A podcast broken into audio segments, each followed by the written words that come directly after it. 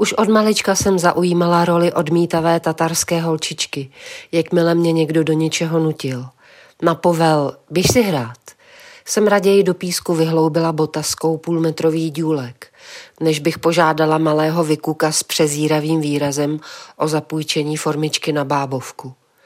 Dodnes mě irituje slovní spojení tak dělej, v němž tuším jasný tyranský podtext. Navíc nesnáším rychlé rozhodování, které většinou nepřinese nic dobrého.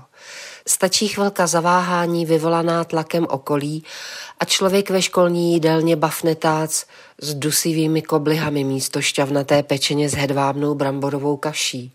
Koupí si basu místo piána, začne chodit s kytaristou místo s bubeníkem, napije se louhu místo slivovice a všechno je najednou úplně jinak. V den mé první svatby jsem si představovala, jak by asi reagoval Dalaj Lama, kdyby na něj někdo spustil, tak dělej lámo. Rozhodně by se nenechal nikým vystresovat. Řekla jsem si, že všechno vlastně spočívá v uvolnění a pak se člověk vždycky rozhodne intuitivně, takže správně. Stojím v obřadní síni. Všechno se sehnalo, promyslelo a zařídilo. Kitky ladí, kroužky pasují, kluk je moc fajn, takže jsem maximálně uvolněná. Vychutnáváme si slavnostní atmosféru a čekáme na oddávajícího. Dveře se náhle prudce otevřou a do místnosti nakráčí úřednice, za níž se line odpudivý odér.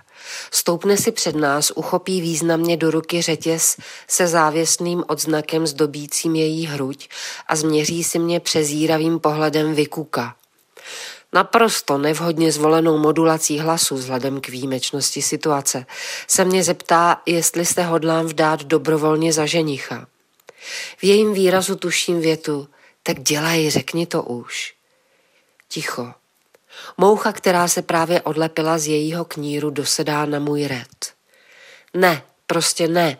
Samozřejmě, že dobrovolně vaším prostřednictvím ani náhodou.